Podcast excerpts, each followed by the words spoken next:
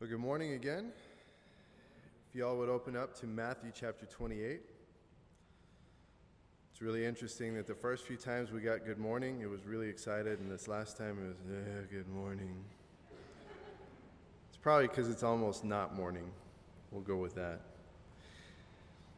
Um, as I shared before, Pastor Charlie is back in El Paso. He is resting up. Um, I'm sure, as you can imagine, it, it takes a lot out of you to, to take that flight all the way back across the, the ocean and then all the way halfway across the United States. So he is resting and trying to recover from that cold. So please continue to keep him in prayer. He said that the trip was amazing and he wants to, to plan another one for as soon as possible. So for, for the rest of us, that'll be an opportunity that maybe we can take advantage of.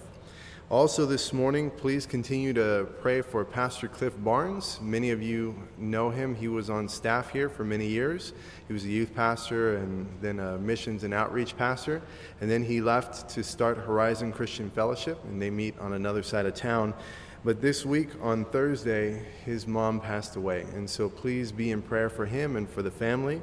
And if you would like more information about the services, you can call the church office here or at Horizon Christian Fellowship, and you can get that information. But this morning, we're going to be starting out in Matthew chapter 28, verses 18 through 20. We're going to go ahead and read through those verses, and then we'll pray, we'll watch a video, and, and then we'll just dive right in after that. But Matthew 28, beginning in verse 18, it says, And Jesus came and spoke to them, saying, All authority has been given to me in heaven and on earth. Go therefore and make disciples of all the nations, baptizing them in the name of the Father, and of the Son, and of the Holy Spirit, teaching them to observe all things that I have commanded you. And lo, I am with you always, even to the end of the age. Amen. Heavenly Father, this morning as we come before you, we do ask that you would continue to watch over and protect Pastor Charlie and his wife Ceci and the rest of the team that, that went to Israel, Lord. We pray for their rest and recuperation, that you would just continue to, to Fill them with your Holy Spirit to prepare them for all the things that, that await them here, and Father, that you would just restore them quickly. We also pray for Pastor Cliff Barnes and his family. Lord, during this time, you would be that, that comfort, that peace, that they would just be filled to overflowing with your Holy Spirit. We also pray this morning for our time in your word that, that you would soften and prepare our hearts to hear from you, that you would grant to us your understanding and discernment, that we would be able to rightly divide your word and to clearly hear your heart spoken through it. I pray that you would give me your words to speak and not my own, and, and that we would all be attentive to the leading and guiding of your Holy Spirit. And we ask and pray all of these things in the name of our Lord and Savior Jesus Christ. And everyone said, Amen. If you would please play the video.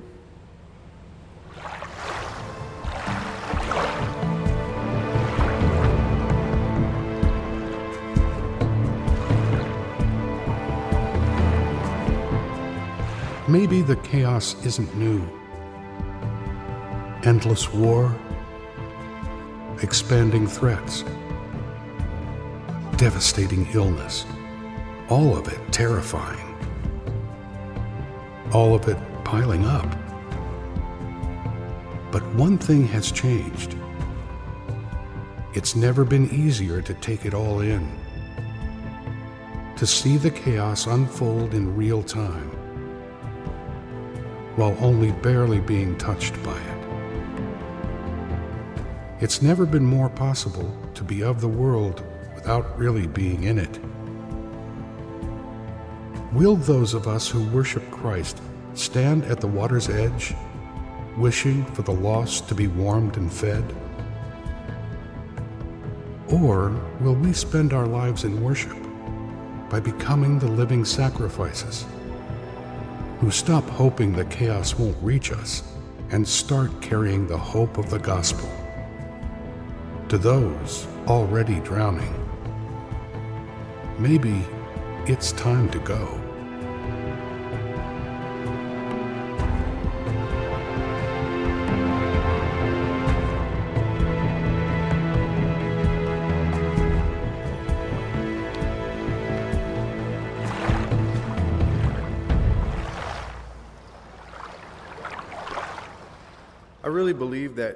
That video sometimes helps us get focused on some of the things that, that we're trying to talk about. And, and this video very clearly depicts, for me at least, this call to go.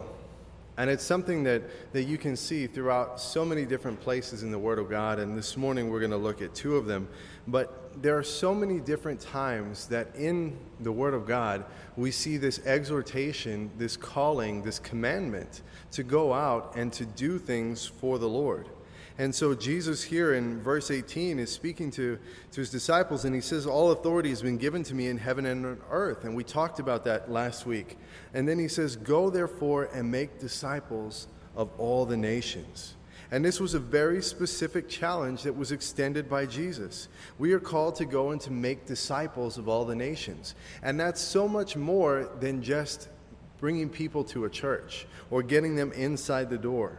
Church size or church attendance is a really poor metric for determining the success or failure of this challenge because just coming to church doesn't do it.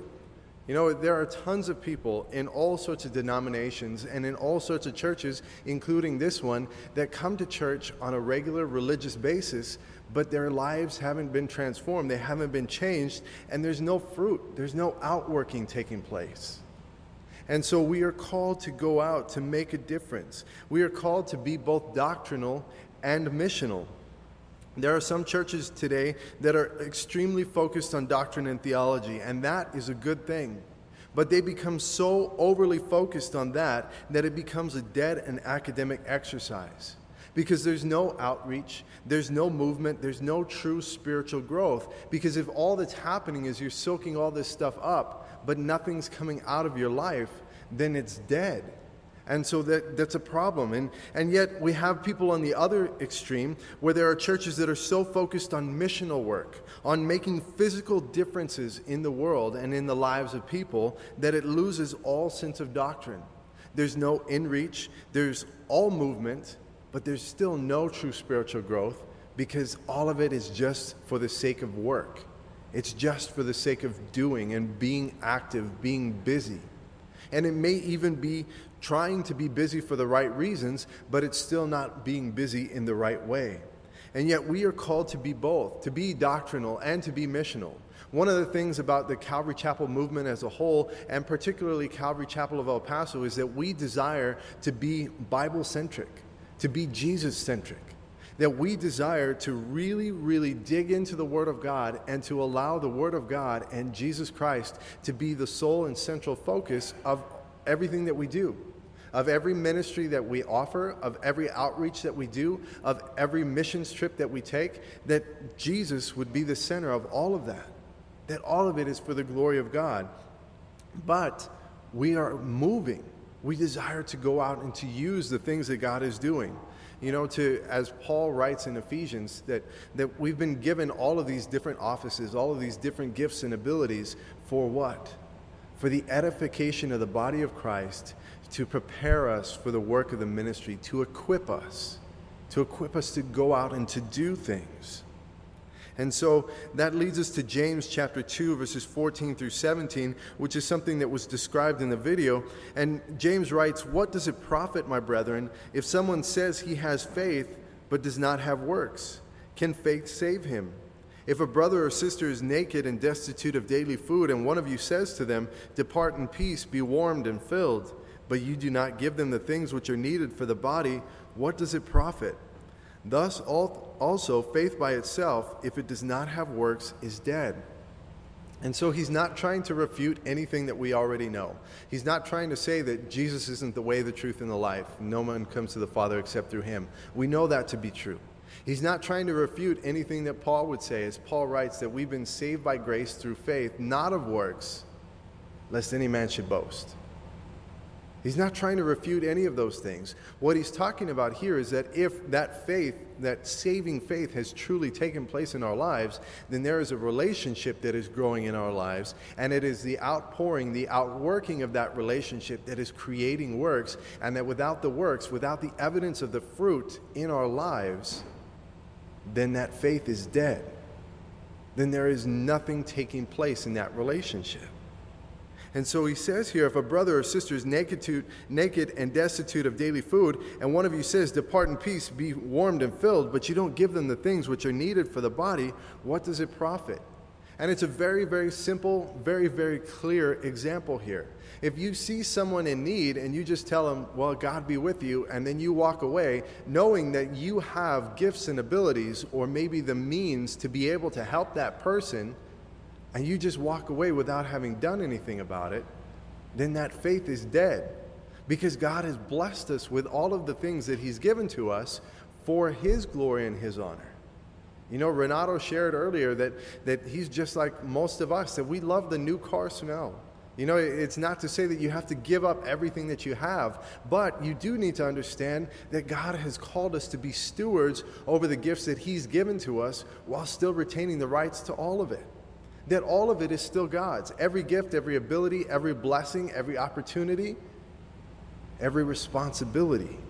That all of these things have been given to us by God. And so we need to be good stewards of what God has given to us.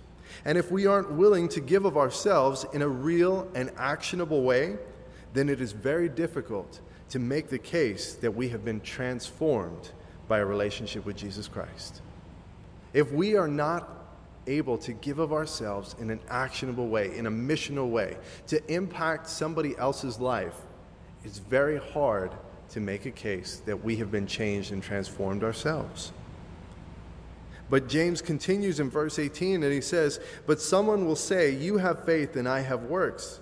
Show me your faith without your works, and I will show you my faith by my works. Again, the exhortation that the works are an outpouring of this relationship, of this faith in Jesus Christ. You believe that there is one God, and you do well. Even the demons believe and tremble. So he says that it's not enough just to know these things, because even the demons know about God and they tremble at the thought. But that's not enough for them, so how could that possibly be enough for us?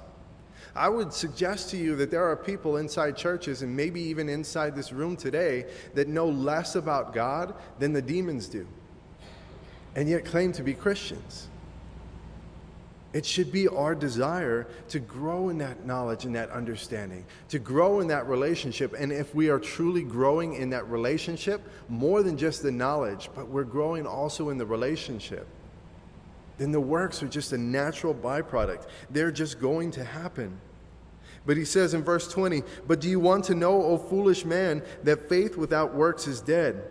Was not Abraham our father justified by works when he offered Isaac his son on the altar? Do you see that faith was working together with his works? And by works, faith was made perfect. And the scripture was fulfilled, which says, Abraham believed God, and it was accounted to him for righteousness. And he was called the friend of God. You see then that a man is justified by works and not by faith only. And again, he's not saying that there's something in addition to faith. He's not saying that you have to work your way into heaven. He's saying that the works help to exemplify, to allow other people to see the change, the transformative work that is taking place inside your life through your relationship with Jesus Christ, through that faith.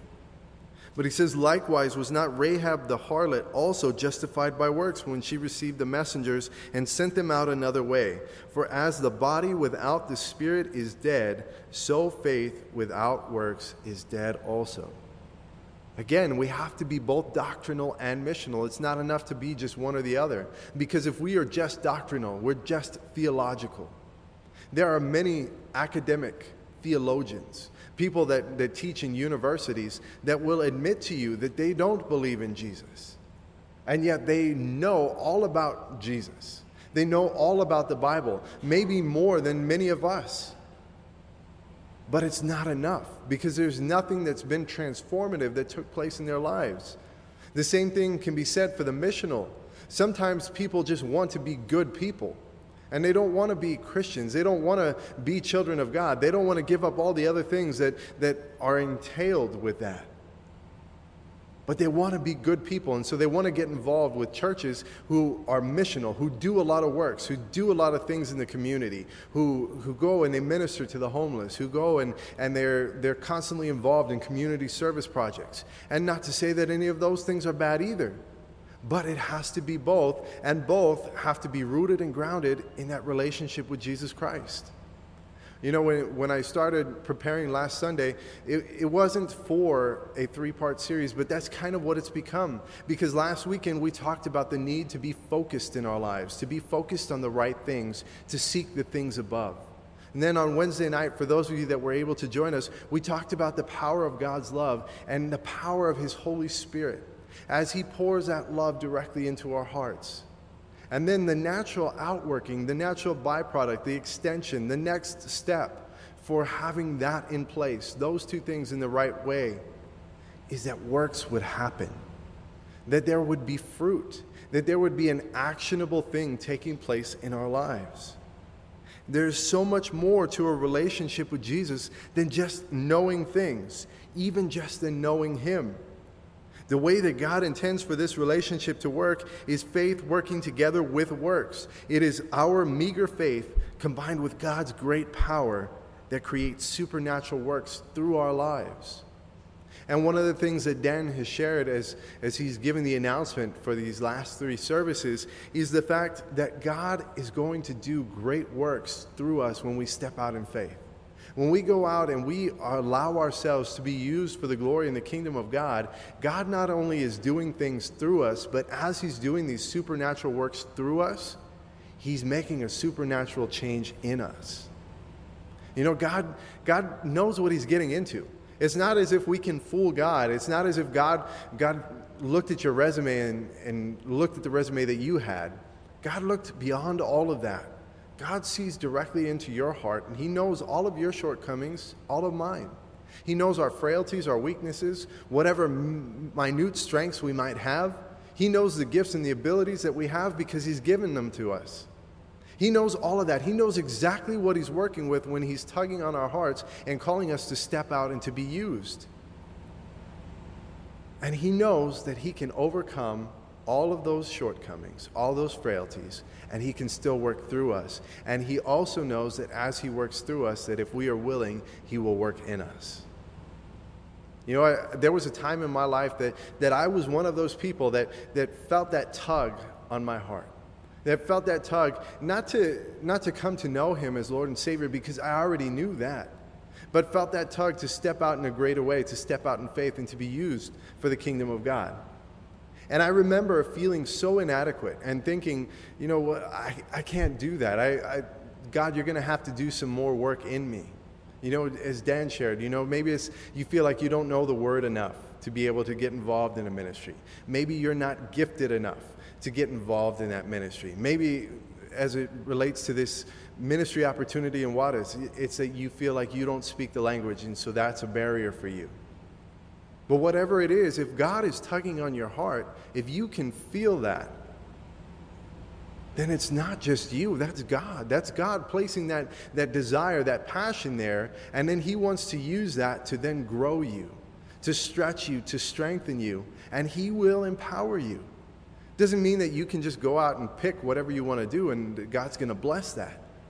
But if God is calling you to it, if you have prayed about it and you know that God is calling this for you, then step out in faith, understanding that it's in God's strength, it's in God's power that you're going to be able to accomplish great and mighty things. You know, it humbles me and it blesses me at the same time when people come up and, and they compliment me personally about whether it's the way that, that I teach a Bible study or, or the way that I lead worship or my voice or guitar playing or whatever it is. And, and it blesses me because I'm thankful for that because I, I try. I try my best. But it also humbles me greatly because I know all of my shortcomings and my frailties. I know my failures, and I know where I started. I remember how difficult it was the first time that I shared a Bible study with just a few people. I remember feeling like I, I, had gotten better at that, and I remember how nervous I was sharing the first time in front of a congregation and how difficult that was. I remember the first time leading worship for, for kids. I remember the first time leading worship for, for grown ups. I remember all of those things. And the best description that I could give you is something that happened to one of my friends. There was a time when, when we were all getting together for this fellowship. It was a cookout at his house, and, and so it was time to pray for the meal. And, and we said, Okay, well, it's your house. You need to go ahead and pray. And he said, Well, I can't pray. I don't know how to pray. And we told him, What do you mean you don't know how to pray? Like, you, you're saved. Like, you, you, of course you know how to pray. Well, yeah, but I don't know how to pray out loud. And we told him, Look, it's, it's not a big deal. You're just saying out loud the same things that you're praying already in your heart to the Lord. You're just saying them out loud. And so he says, okay, well, I'll do it. And so he finishes praying, and, and we tell him, hey, bro, it, it was good. It wasn't that bad. And he said, no, man, it was bad. It was so bad, God shed a tear. And, and, I, and I could resonate with that because that's the way it felt the first time that I did any number of different things, not just the things that we talked about, but other things that, that I've later really, really had confirmed in my heart that I was supposed to step out and do. But at the time, you know, you're, you're nervous, you're shaking, your palms are sweaty, and you get up and you do it, and, and you feel like, man, I just messed that up so horribly that could not have possibly been God calling me to go out and do that. And yet, God did amazing things. There have been times that, that we've been up here leading worship and we have gotten off stage and we have just been so embarrassed because it just felt like everything went wrong. You know, people were hitting wrong notes, coming in at the wrong time, uh, you know, holding over, you know, people were singing the wrong words. It was just awful. It was probably one of the worst worship sets that we've ever had technically. And those have been some of the times that people have come up afterwards and said, We were just so blessed by worship today. And it just almost brings you to tears and just humbles you because you're reminded that it's all about the outworking of the Holy Spirit. It's all about the working of the Holy Spirit. It's not about you, it's not about me, it's not about our strength. It's about the supernatural power of God working through his children. And God doesn't need any one of us. He doesn't need any of the pastors on staff here. He doesn't need any of the elders, any of the deacons, any of the ministry leaders, any of the people that are involved in ministry. He doesn't need a single one of us. But He wants all of us. He wants all of us to be a part of this ministry. He wants all of us to be a part of His ministry here on the earth. You know, there are countless studies and polls and things that have come out over the years, and, and they all seem to, to say the same thing. And the, the common consensus is that 10% of the church does 90% of the work and 90% of the giving. So you think about that from the other side, that means that 90% of the church the physical church, the people that come in on, on a church on a week in, week out basis, do 10% of the work and 10% of the giving. What kind of a testimony is that to the world? We call ourselves Christians, but we don't get up to do stuff. We don't get up to do stuff. But one of the other byproducts of that, one of the other problems that happens because so few are doing so much, is that we are more prone to burnout because we're doing so much. We're just going, going, going, going, going. And sometimes we lose sight of where all of the power is supposed to be coming from. We start to rely upon our own strength, our own giftings, our own abilities, our own time, our own money, instead of allowing the supernatural power of God to work through us. And it causes burnout. In Hebrews chapter 12, verses 1 and 2, it says, Therefore, we also, since we are surrounded by so great a cloud of witnesses, let us lay aside every weight and the sin which so easily ensnares us, and let us run with endurance the race that is set before us. Looking unto Jesus, the author and finisher of our faith, who for the joy that was set before him endured the cross, despising the shame, and has sat down at the right hand of the throne of God. To run with endurance, is a great description because that's what it takes to run with endurance. I'm sure that most of us are familiar with the, the adage how fast do you have to be to outrun a bear? Faster than the person next to you. Because that's in reality all it takes. You don't have to outrun a bear, you just have to be able to outrun at least one other person, and the bear's going to be preoccupied for a while. And, and so we, we understand that. We recognize that. Now, most of us have never had to run from a bear or literally run for our lives, but we can understand the massive amount of motivation that must come along with that. You know, it's just this huge adrenaline rush, this surge that then seems to give you powers beyond your, your own innate abilities. You know, you have this adrenaline rush and you, you suddenly, you're faster, you're stronger for whatever time you've got that adrenaline rush. You know, and, and spiritually, we go through that as well, where we have these adrenaline rushes. Maybe it's because God has been doing something in your life, maybe He's been doing something through your life. When I was involved with the, the high school youth ministry, I remember we used to talk about the Saturday night experience. We would go on these youth retreats and we would, we would leave after the kids got out of school on Friday. And so Friday night, everybody's just being goofy and having a good time, trying to figure out, you know, who's, who, who are the cool kids and, and, you know, just going through all the typical high school stuff. Then you wake up early Saturday, you have breakfast, you're going through the day, you have some team building activities, you're going through some Bible studies and, and times of worship. But then, for whatever reason, you get to Saturday night, and it's like just this massive move of the Holy Spirit coupled with this massive flood of emotion.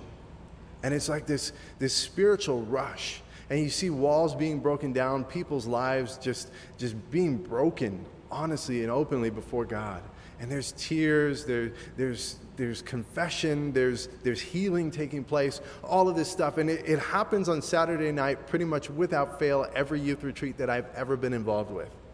And then you wake up Sunday morning and you, you have all these kids that still have puffy eyes and, you know, they're best friends for life now and, and things are going to be different. And you see those same kids the next Sunday morning at church and half of them don't even remember what happened the week before because the, the rush wore off, the adrenaline's gone. And for some of us, that's what happens is that we're just running from one spiritual rush to another, from one spiritual high to another. You know, maybe we even use church to help us with that. You know, there are churches that are built on this that it's just one huge pep rally after another. That every week, let's just get psyched up for everything. We're not going to really learn about the Bible, we're just going to focus on all of the ways that God is going to prepare and empower you. That's important. But if that's all it is, then you're missing the doctrine, you're missing the theology, you're missing a true understanding of who Jesus is, and you're missing a full relationship with Him. But we get caught in that, where it's just this one spiritual rush to another. And then sometimes the, the gap between the rushes starts to, to get longer and longer. You know, maybe now, now we can't even get to that next week. We can't get to that next spiritual high. And then we start to experience burnout. We talked a little bit about burnout on Wednesday night. And, and burnout as a Christian, as a, as a ministry operator, because that's what you are. Again, that's what we're talking about being called to go out and to make disciples. Burnout happens when we stop running this race with endurance by focusing on the author and finisher of our faith, who is Jesus, and we start focusing on how we are going to accomplish things. When we stop focusing on the power and the might of God and we focus on us, that's when we get weary. That's when we get worn down. That's when we burn out. And if it's left unchecked, then we will completely burn out. But that's not God's desire for us. Even though Satan never takes a day off, even though the, the attack is constantly with us, God has called us to run this race with endurance, but He's also given us every means necessary to accomplish that. In Isaiah chapter 40, something that, that I'm sure most of us are very familiar with, beginning in verse 28, he writes, Have you not known, have you not heard, the everlasting God, the Lord, the creator of the ends of the earth? neither faints nor is weary. His understanding is unsearchable. He gives power to the weak, and to those who have no might, he increases strength. Even the youths shall faint and be weary, and the young men shall utterly fall. But those who wait on the Lord shall renew their strength. They shall mount up with wings like eagles. They shall run and not be weary. They shall walk and not faint. Our own strength is very, very small and in a very limited supply. But God is willing to supply us with supernatural strength that is unlimited and invincible. Unlimited and invincible. And that's really what, what we need. We need that constantly and continually. You know, I, am I'm, I'm a person that, that enjoys playing video games, and And I remember, like some of you, back in the day, especially Nintendo, when that first came out, and there was a game called Contra, and it was left, right, left, right, up, down, up, down, A, B, A, B, and you got unlimited lives in Contra. And that was like the greatest thing ever. Like you could beat the game finally because now you didn't have to worry about dying. You had unlimited lives. And that is exactly what we have as Christians. We have unlimited life. It is an everlasting, eternal life and unlimited strength. This power of the Holy Spirit, this supernatural gifting. We have that to access at any moment of any day. And God desires for us to use it as much as possible, that we would continually be poured out into the lives of other people. As Paul would write, that he was being poured out as a drink offering, that we would be the same, that we would be filled to overflowing and refilled and refilled and refilled over and over with the Holy Spirit that God's Holy Spirit, as He pours His love directly into our hearts, that we would pour that same love, this love that the world has never experienced, never seen, and can't compare anything to, that we would pour that into their lives. That we would be transformed, and then as we are transformed, that we would be allowed to transform other people by the power of the Holy Spirit. It is His strength that allows us to carry out the most challenging of tasks as we work through this life. And it is this strength that is renewed when we wait upon the Lord, when we focus on spending time in fellowship with Him, when we focus on the things above when we allow God's Holy Spirit to pour his love directly into our hearts. Paul writes that very thing in Romans chapter 5 verse 5. He says, "Now hope does not disappoint because the love of God has been poured out in our hearts by the Holy Spirit who was given to us." And if you notice the, the verbs there, everything is past tense. That the love of God has already been poured out into our hearts by the Holy Spirit who has already been given to us. That means that if you are a child of God this morning, if you truly have that living, breathing, actionable relationship with Jesus Christ, you already have this. Now it's your job and your responsibility and also your privilege to use that. To use that. To then pour it out into the lives of those around you. And God doesn't make mistakes, so He never misses an opportunity to refill us when we are running low. It is poured out into us so that it can be poured out out of us. And this love is an absolute necessity. It is so crucial to what we're talking about this morning because we cannot go and do all of these things to be missional while having this relationship with Jesus, but not do it in love. Because if we don't do it in love, if the motivation there is something other than love for one another, that love for God, that perfect love that casts out all fear, then it's all worthless. Paul writes in 1 Corinthians chapter 13, though I speak with the tongues of men and of angels but have not love, I have become sounding brass or a clanging cymbal. He says, though I can speak in tongues and it's a, this amazing gift, but if I don't do it in love, if I'm just doing it for me or to show off or for whatever reason other than love, then it's just noise. And though I have the gift of prophecy and understand all mysteries and all knowledge, though I have all faith so that I could remove mountains but have not love, I am nothing. And though I bestow all my goods to feed the poor, and though I give my body to be burned but have not love, it profits me nothing. So, prophecy, knowledge, faith, living materially humbly, even giving of our bodies, all of this we need God's Holy Spirit to pour His love directly into our hearts, and we need to rely upon that love and the power of His Holy Spirit to do all these things. Because if we're not, then it's all worthless. On Wednesday night, we talked a little bit about some of the things that Jesus shared with His disciples when He was talking about the narrow way and the wide way. And He talked about the fact that, that there are going to be many that go to destruction many that go to destruction. The majority go to destruction. And that even in that day, when the times come, the time has come for judgment, that there will be many in that day that are going to come to him and say, Did we not prophesy in your name? Did we not even cast out demons in your name? Those are amazing things to prophesy and to cast out demons. And they will say, Did we not do these things in your name? And he will turn and he will say to them, Depart from me, I never knew you. Depart from me, I never knew you, because there wasn't the complete work of God taking place in that person's life. It was all missional, it was all outward. We need both. We need the things that are going on inside so that they can transform and use them to then go outside. So we need both. I was having a conversation the other night with the, the guys from Two or More, and we were talking about a man, an assistant pastor who's since gone to be with the Lord, that used to work with Chuck Smith at Costa Mesa, in Calvary Chapel, Costa Mesa, and his name was L.E. Romaine. And Romaine had a great impact on a ton of people's lives for the kingdom of God. And, and he even impacted some of these guys as they came to, came to know the Lord at Calvary Chapel, Costa Mesa. And so they, they actually got to meet this man. And one of the things that, that you find out very quickly about Romaine was that he had a very, very gruff exterior. There were pastors, there were visitors for the first time, just, just whoever it was, if you came up to Romaine and you just wanted to introduce yourself, maybe you'd heard about him, you just wanted to meet him, and you would walk up and you say, Hi, my name is whatever, nice to meet you. He may not even shake your hand, and he would probably just look at you and say, So?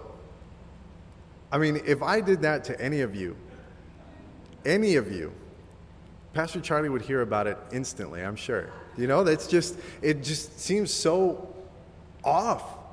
You know, there are times where people have described going to him for counseling, and, and the guy would come in and, and he would say, You know, I have this problem, and, you know, uh, they're in tears. And he said, Well, what do you want me to do? Change your diaper?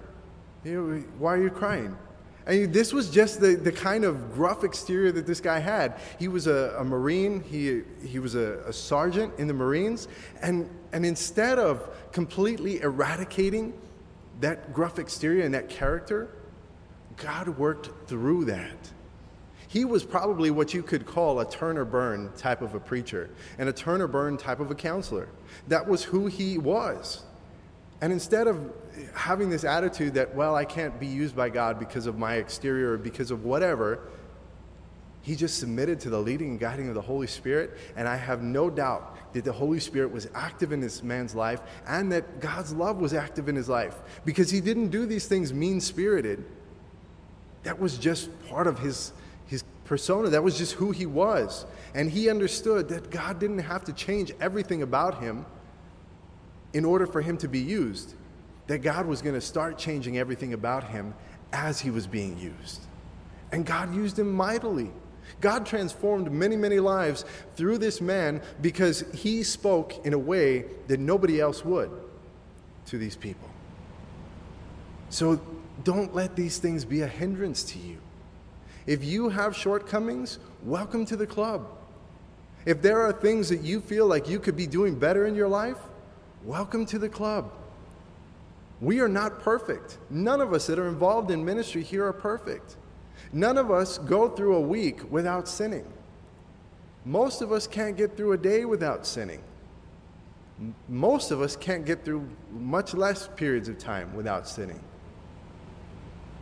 God's not looking for you to be perfect so that He can use you. He's looking to use you as an imperfect individual so that His perfection can be more clearly seen. God desires for all of us to get up and to move and to be used for His glory. We need to speak the truth in love, but that doesn't always mean speaking softly or softening the blow. We need to be discerning in how and when we use the gifts and the abilities that God has blessed us with, but we always need to have that perfect love and we need to be about our Father's business. And we need to rely upon God for all of this. The disciples, as they were speaking to Jesus in Luke chapter 21, they're worried about when the end of the world was coming, and they're asking about what's going to happen. And Jesus begins to describe all these things, and it sounds so much like today because we have false prophets giving the date of the end of the world. There's wars and conflicts throughout the globe, nation rising against nation. Natural disasters are a regular occurrence. You have pestilence, you have West Nile virus, the Zika virus, and there are certainly fearful sights and great signs from heaven as well. So we know that we are getting closer and closer to the end of this world, and that the time is running out for those that don't know Jesus Christ. But even on top of that, in Luke 21, verse 12, Jesus is telling them about how this is going to relate to their lives personally. He says, Before all of these things, they will lay their hands on you and persecute you, delivering you up to the synagogues and prisons. You will be brought before kings and rulers for my name's sake, but it will turn out for you as an occasion for testimony.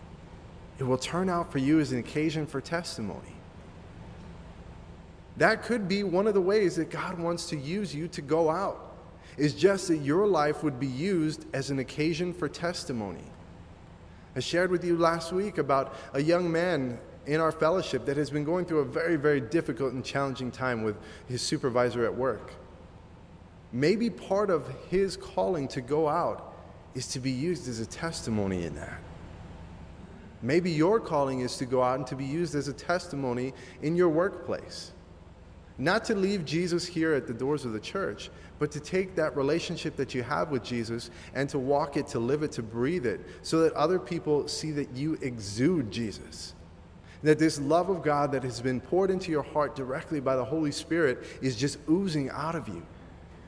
It doesn't mean you have to necessarily be a sappy person. There are tons of different ways for you to show God's love and to go out and to be used for the kingdom of God. You just have to be willing. And you have to be discerning.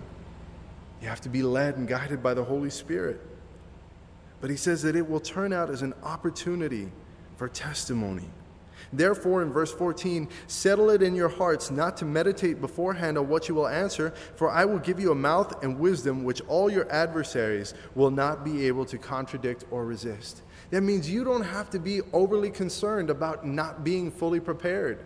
Yes, you need to try to be prepared. You need to spend time devoted to God. Spend time developing, cultivating that relationship with Jesus Christ and your knowledge of the Word of God. But it doesn't mean you have to have a complete understanding of all of that before you can go out. It doesn't even mean you have to have a complete and total understanding of the Word of God from front cover to back cover in order to be able to lead someone to the Lord or to have a discussion about Jesus. Because if you are truly a child of God and you are being transformed. Not completely, it's not a complete work until you get to heaven. But if you are being transformed constantly and continually by the renewing of your mind and you are empowered by the Holy Spirit, then He will give you the words to speak. He will give you opportunity and He will give you everything necessary to take advantage of that opportunity for testimony. Jesus tells him not to overthink their response because he will, by his Holy Spirit, give them an answer that no one will be able to dispute or reason against. And then he continues on in that passage in verse 16, and he says, You will be betrayed even by parents and brothers, relatives and friends, and they will put some of you to death. And you will be hated by all for my name's sake, but not a hair of your head shall be lost, and by your patience possess your souls. He says that despite all of the people that fail you, that I will never leave you or forsake you. Lo, I am with you always. That was one of the, the things that we read as we started this morning. He says to go out into all the nations and to make disciples, to baptize them in the name of the Father and the Son and the Holy Spirit. And then he gets to the end and he says, And lo, I am with you always. That means that even though everyone else could fail you, and they will, every single person in your life is going to fail you. At some point or another, every single person in your life is going to fail you. I don't care how gifted they are. I don't care how wise they are. I don't care how much they love you or you love them or how much they love God. They're going to fail you because that's what we do. Because we are faulty creatures, we are frail creatures. But God will never fail you. And so we continue seeking God's heart on everything that concerns us. And as we wrap it up here, there's this one passage that I want to share with you as we, we close. And it's from Psalm 27, verses 8 through 14. It says, When you said, Seek my face, my heart said to you, Your face, Lord, I will seek. Do not hide your face from me. Do not turn your servant away in anger. You have been my help. Do not leave me nor forsake me, O God of my salvation. When my father and my mother forsake me, then the Lord will take care of me. Teach me your way, O Lord, and lead me in a smooth path because of my enemies. Do not deliver me to the will of my adversaries, for false witnesses have risen against me, and such as breathe out violence. I would have lost heart unless I had believed that I would see the goodness of the Lord in the land of the living. Wait on the Lord, be of good courage, and he shall strengthen your heart. Wait, I say, on the Lord to wait on the Lord, to have your strength renewed, to be encouraged, to be challenged, to be convicted. but to have that strength, that supernatural working of the Holy Spirit in your life and through your life. To wait on the Lord and He will strengthen your heart. And so there are three things that I want to leave you with this morning. The first one is that we have a calling to go and not to sit. We have a calling to go. That means to get up and to do. That means that some of it's going to take place outside the walls of this church, but that also means that some of it's going to take place inside. You know, we have opportunities here for you to get involved and to serve. And twos and threes and four and five year olds, they're not all terrors like my children. Some of them are beautiful. They're all blessings, even my two terrors. And if it'll help, I'll keep my two terrors out when you teach. But we just, we need help. There are opportunities for you to get involved in ministries here.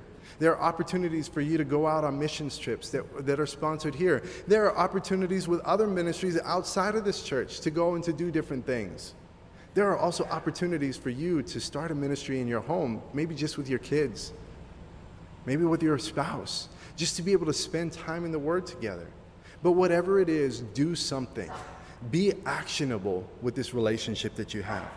The second is that there needs to be a pattern of good works exemplified by our lives. There needs to be some sort of fruit taking place in our lives. And that leads us to the third thing, which is the need for what I call a living, breathing relationship with Jesus Christ.